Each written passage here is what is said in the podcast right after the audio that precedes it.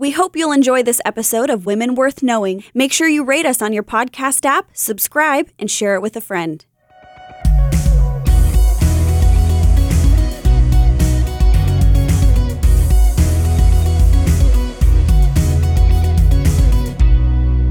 Hello, this is Cheryl Brodersen, and I'm here, but I'm not alone because the other co host is Jasmine Allnut. Hello. Hello. so, Jasmine, hmm. we're kind of doing a Civil War theme right now, aren't we? Yeah, we kind of just suddenly launched into this. Yes. But that was great. When you did Sojourner Truth, I Right. was just like, oh, I know who I should do. Yes. And Jasmine has the idea that maybe we'll get a little more organized because so far we've just kind of been picking and choosing our favorites. Right, But I'm not even done with my favorites. Oh, I'm not either. And, you know, and we did kind of go with missionaries, more or less. Yes. You know, we Yes. more or less stayed on point. Yes. Yes. Uh, So, but some but- were just people that became missionaries. So, what can you say? That's true. Like Lettie Cowman. Yeah, stuff Yes. like that. so, who do you have for us today? So today we are going to be looking at Harriet Beecher Stowe. Whoa. I know. And I'm very excited Oh, My eyes have seen the glory. there we go. So that's what she's most known for, writing the hymn, right? No, I'm sorry. That was, was that how? Julia Ward? Yes. Yes. Sorry, I get those two Dude, mixed we up should do that one too. Yes. It's because they have three names. That's right. I get the three name people mixed up all the time. But That's that right. could be- hey, that we could definitely do her. so her. we're That's talking now the author of Uncle Tom's Yes, Cabin. the other one. and some of you might uh, have heard of her in a history class, but this is why I'm excited to do her. Um, uh, because she wrote, like Cheryl said, Uncle Tom's Cabin, the most important anti slavery work ever written. And it's actually one of the most significant just books in history. In fact, at one point, fun fact, it was the number three bestseller in all of history, in, in all of uh, literature of all time. Wow. Now you know Behind the Lincoln Bible and when he met her, he looked at her and said, "So you're the woman who started the Civil War." Yes, exactly, Yes. exactly, and that's what happened with this book. Um, one historian said it was like uh, it was perhaps the most influential novel novel ever written, a verbal earthquake and ink and paper tidal wave, and it was considered one of the key influences in bringing slavery. Uh, to the forefront of the American conscience and really waking everybody up. And then ultimately, they, you know, it's really pretty clear that it helped trigger the Civil War nine years later. And that was when, yes, Abraham Lincoln said that to her. So this is the little lady who made this big war because right. it really had, yeah, you're exactly right. It had that kind of an impact and an influence. But one of the reasons I'm really excited to tell her story is because her Christian faith has kind of been glossed over. If you look in history books, they're mostly going to talk about just Uncle Tom's Cabin, or maybe the fact that she uh, they they call her like maybe an early feminist because she was pro suffrage and all that sort of thing. They focus on all her social activities. In fact, I did a um, re- my first research paper I did for my uh, grad school, I did on Uncle Tom's Cabin. I wanted to do it because I read the book and I loved it. And I was looking up stuff on her. And if you look at the Harriet Beecher Stowe Center in um, Connecticut on the website, they hardly even mention the fact that she was a Christian. I think it's in one little tiny spot. It's just completely glossed over. But that informed everything she did. This is actually one of the reasons I'm so passionate about history is setting the record straight and letting people know the true story because she wouldn't have done anything that she did if it wasn't for Jesus motivating her, just like with everybody we've been talking about. And so that's why I really wanted to share about her. And that's why, like I said, I was so glad when uh, Cheryl did Sojourner Truth because I was like, oh, good. Now I can launch into this stuff. So, okay. So she was born in Litchfield, Connecticut. Uh, her dad was a Congregationalist minister and reformist theologian, and his name was Lyman Beecher. You might have heard of him as well because he was pretty well known. Um, and he, his wife was Roxana, and so the Beecher family was very biblical, bi- biblically minded. They were Puritans, you know, they're living up in New England, but they weren't the staunch kind of Puritans you might be thinking about, the strict Calvinists and all that sort of a thing. In fact, her dad was what we would call a, a progressive Puritan, I remember that. whatever that means. Liberal. Yeah, liberal for back then. yes. Well, well, actually, I remember reading some of his aberrant uh, beliefs. Yeah, like Interesting. uh, the deity of Christ, and Right. you know certain things that we consider very crucial. right. Yeah. He could have wandered he wandered off a little bit Yes. on a couple things. Yes. uh, but fortunately she didn't. Um but they believed because they were on the progressive side, they believed in a very socially active faith that sought to reform the culture instead of just we hole, away and hide away. We want to actually go out and help people. In fact, he was actually instrumental in founding the American Temperance Society, uh, the American Board for Foreign Missions, which I didn't realize, and the Wow. American Bible Society. So he played a key role in that. Wow. Maybe that was before he went a little loopy. Who knows? Yeah, or Sometimes- maybe he went loopy and came back. Let's hope so. I think so. Yeah, because at one point there was this whole controversy with the Unitarians. I wonder if it was during that time and Yes. maybe he pulled out of it and Yes. came through. That'd be awesome. So everybody look that up for yourself. Find out more about Lyman. Anyway, Just try. and so yeah, just try. Uh, he, he had a very dynamic personality and faith, and that was, of course, passed on to his kids. In fact, he was called the father of more brains than anyone in America, um, because um, his kids, he had, oh, I can't remember how many children. I think he had like nine children or something. And this was included, but not limited to, uh, his daughter Isabella, who was part of the suffragist movement, w- women's right to vote in the early years before it was even really a thing. Uh, his daughter Catherine, who was a reformer in education, and she was kind of a pioneer in women's education. She and Harriet actually launched a seminary, uh, a women's seminary at one point. And, and it's kind of funny, she was actually opposed to women's suffrage. So she and Isabella must have butted heads a lot on that one.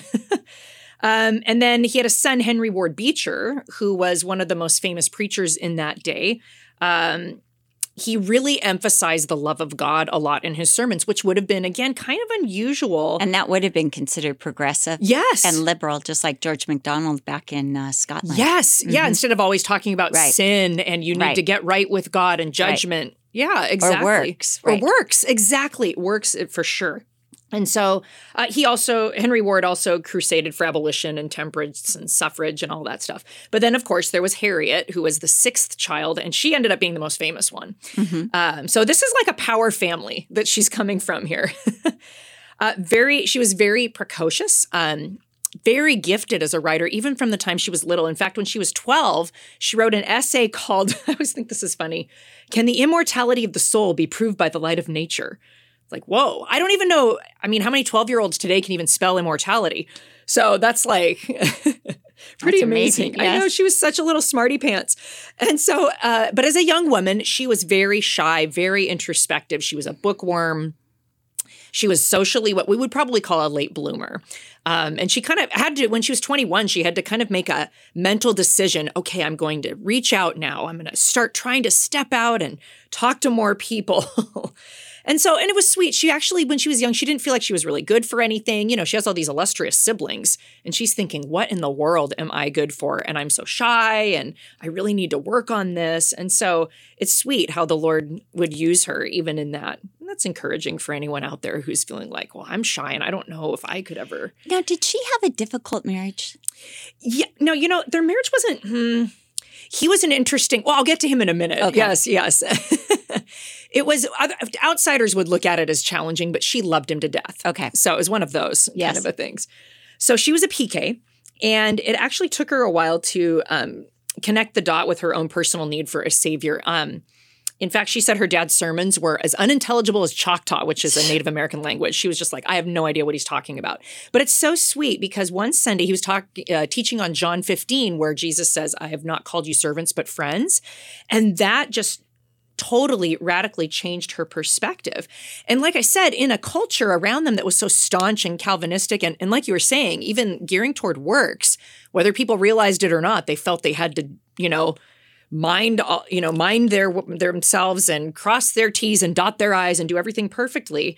You know just the thought that jesus was actually a friend she could have a relationship with that it was it was different than that and and that it wasn't all about rules and stuff that blew her mind. And so she really developed uh, a well-reasoned faith because she was very intellectual but it was very personal and very intimate. In fact, um, one biographer said Harriet and her brother, Henry Ward Beecher, played a really huge role in placing a compassionate Jesus at the heart of mainstream Christianity So good. and bringing that back in. And we see that. We're definitely going to see that when we get to Uncle Tom's Cabin. Uh, her faith had become relational and not just religious. Now, I will say sometimes she got a little bit mystical. So did her husband. They could get a little bit like her husband saw angels in the room a lot and stuff like that. So they could get a little bit on the mystical side.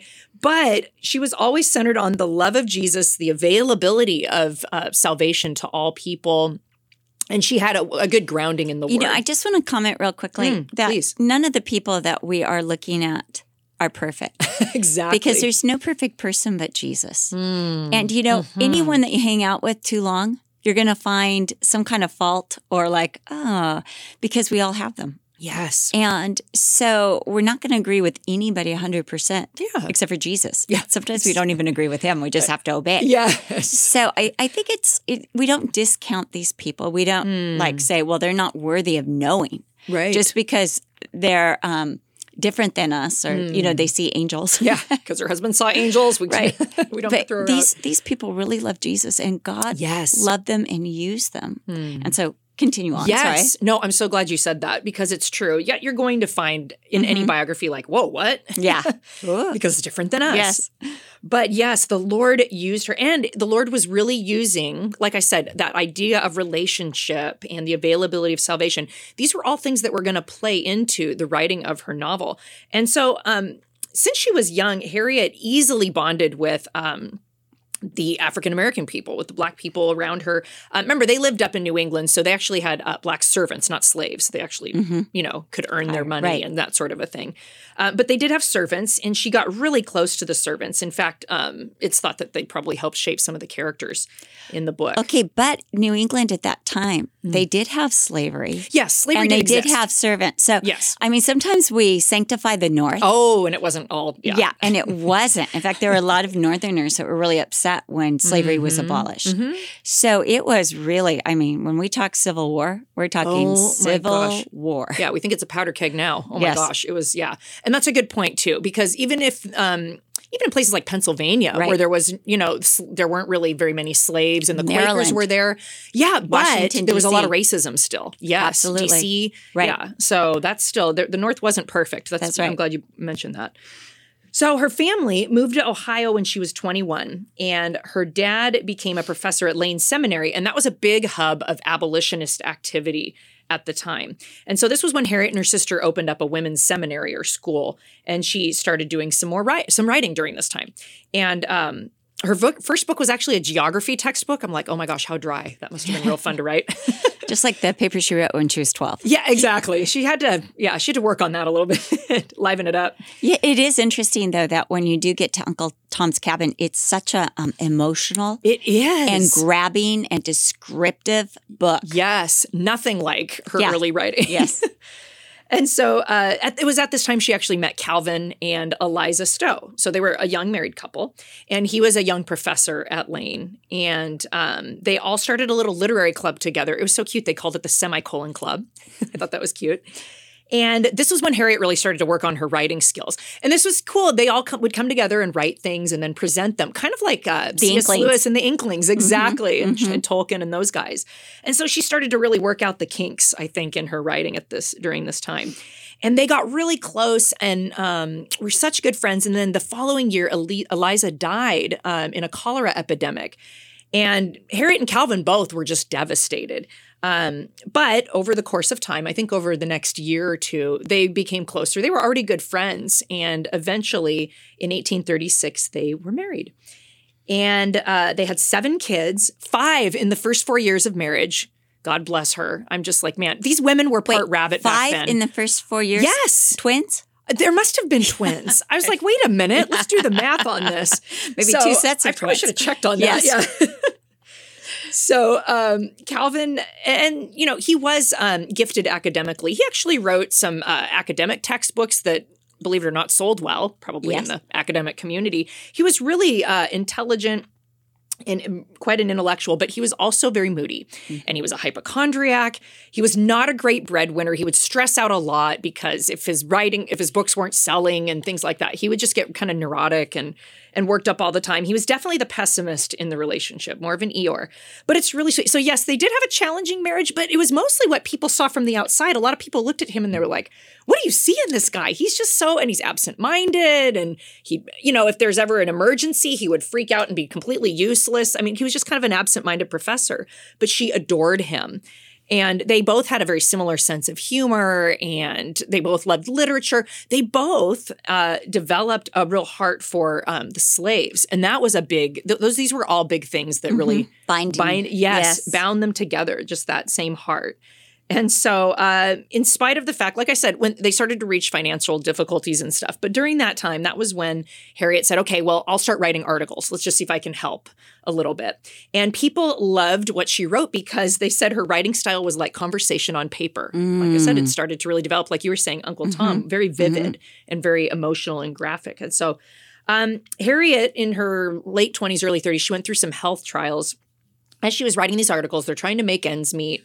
Um, it's possible we think now that she probably had postpartum depression at one point from after one of her pregnancies.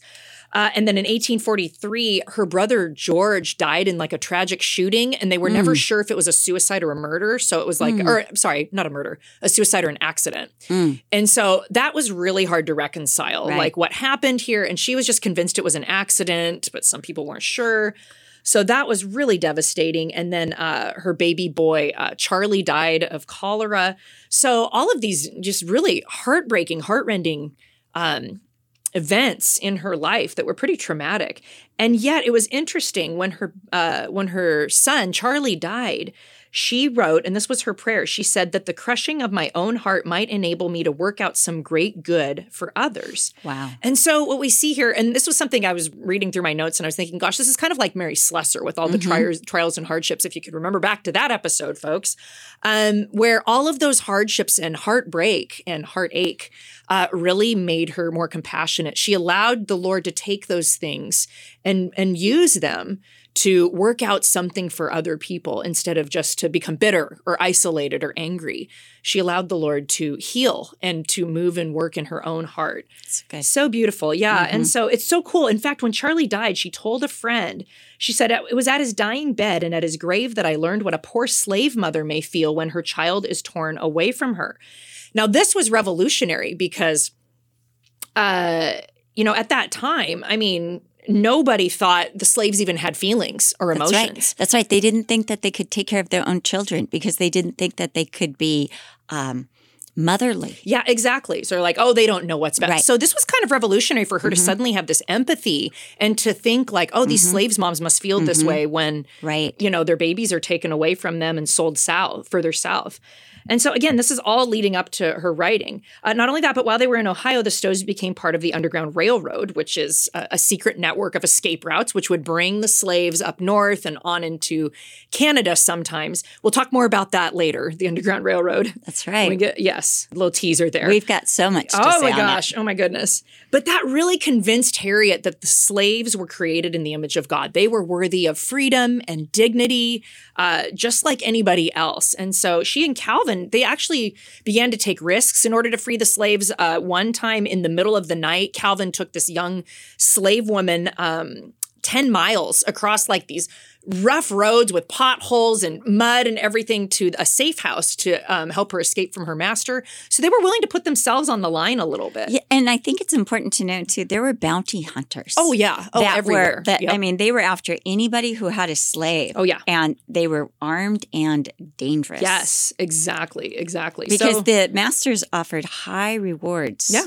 For oh, the yeah. return of their slave, and they actually hired these men. Yeah. And so they they would stop at nothing. And That's so right. you really, I mean, you really were taking kind Mhm. of your life and your Mhm. what, livelihood into your own hands. Mhm. Kind of like the Holocaust. If you took a, Yeah, you know, like Corrie exactly. Ten Boom taking Yes. the Jews into her home. Yeah, Mhm. exactly.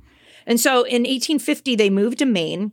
The Stowes moved to Maine, and Calvin kind of needed a fresh start, like in work and that sort of a thing, and financially. And Harriet wanted to really write again. And her sister said, Hey, if I could use a pen the way you can, I would write something that will make the whole nation feel what an accursed thing slavery is. Excellent. And Harriet was like, Really? I mean, I, I guess. So she was thinking about it, but she didn't really have any inspiration. But it was so cool.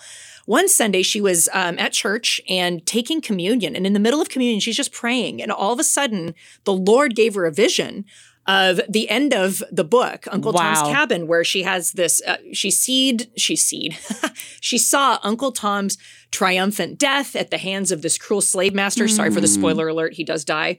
But that's how the book came into existence was because she had this vision from the Lord uh, during church. In fact, later when people would ask her about her inspiration and about the book, she would just say, Oh, I didn't write it, the Lord did. I mean, she really believed this was divinely inspired. And it really seems like it when you look at the impact. And even if you read it, which I really encourage everyone to do, it's such a good it's such a good book anyway and it's so cool like i said to see how much of her own life and experience is you know woven throughout the book and how the lord uses everything in our lives for a purpose i mean who knew that it was going to end up coming out in this book. In fact it's really interesting because after she published it the southern newspapers raked her over the coals. They hated her. I mean if i could read some of the articles it's like oh my gosh you actually said that about a person? Mm. They were so mad at her. And they said she's making this up. This is sensationalized. These are lies. And so she published another book called the key to uncle tom's cabin. Mm. And it to- told all of her sources. It cited everything everybody she Wow. interviewed her own experiences to kind of shut them up. Because you know, I I cried when I read that book. I, mean, oh, it was, I know. I was a It's mess. So good. but the the other thing about it is it's not half the story of how bad slavery was. Mm. It's not exactly. She cleans up a lot of She things does. and tries to be tasteful. right. So, yes, exactly. And there is so much of the gospel in this book. That's why it's just it blows my mind that in history classes and things and you know, in public schools and stuff they won't talk about this because that's what motivated and drove the entire book was the gospel principle and biblical principles. In fact, Uncle Tom becomes kind of like a Christ-like figure. Um, he's this he's the most gracious, the most patient, the most forgiving and noble figure in the whole book. And uh, you know, again, this was revolutionary at that time. She really elevated the African American in a way that nobody else was doing. Um, and I, you've said this before, I think even over in our Mark Challenge study, how everything Jesus touches becomes elevated, like Yes. better. I can't remember the wording you used, but that's kind of what this was. Sanctified, clean. Yes. Sanctified. Yes. He just elevates everything. And that's what, you know, she was doing by presenting Jesus in this format, uh, you know, as the God of the slave as well but as isn't that so true? Because person. Jesus said, "In as much as you do it unto the least of these, you do it unto me." Yes. And you know, when he was talking, he said, if you clothe someone who's naked, if you Mm. feed someone who's starving, and that's you're doing it to me. yes. And when you beat somebody, when you Mm. treat somebody cruelly, you're doing that to me. I think of Paul, Yes. uh, the apostle, where Jesus says to him, Paul, Paul, why are you persecuting me? Yes. You know, and how personally um, the Lord takes it. Yes, exactly. There's also a scripture, real quick, in Lamentations. It says, "In all their affliction, he was afflicted." Mm, I love know, that. yeah, me yes, that is the heart of Jesus. And she got it. She realized I this it. and really uh, brought that to the forefront. And kind of like what you're saying, she really awakened the Christian conscience because that is the truth of Scripture. right. It's like, guys, That's right. Let's really think about this. She humanized the slaves and caused people to empathize. Nobody had empathized with black people in this way before. There were ant- there's a lot of anti-slavery Well, literature, white but it was more hadn't- right, lecturing. Right, right. Yeah, and well, sorry, what? Oh, White people. Yes. I mean, we're talking about, you know, Yeah, she was bringing yeah, Yeah. the African person to Yes. a place of dignity, and it's a beautiful story. But it's also an appeal, and that's something I love about this. When she closed the book, she said, "Christians, every time you pray that the kingdom of Christ may come, can you forget that prophecy associates the day of vengeance with the year of His redeemed? Both North and South have been guilty before God, and the Christian mm. Church has a heavy account to answer. Not by combining together to protect injustice and cruelty is this union to be saved, but by repentance, justice." Wow. mercy. And so she appealed to Northerners and to Christian Southerners to take a stand and to remember the scriptures, like you were saying. And she said this to the Southerners, and I think this is really kind of cool. To you, generous, noble minded men and women of the South, you whose virtue and magnanimity and purity of character are the greater for the severe trial it has encountered, to you is her appeal. Have you not in your own secret souls felt there are woes and evils in this accursed system beyond what are here shadowed? And so I love this because she said, You guys, you're better than this.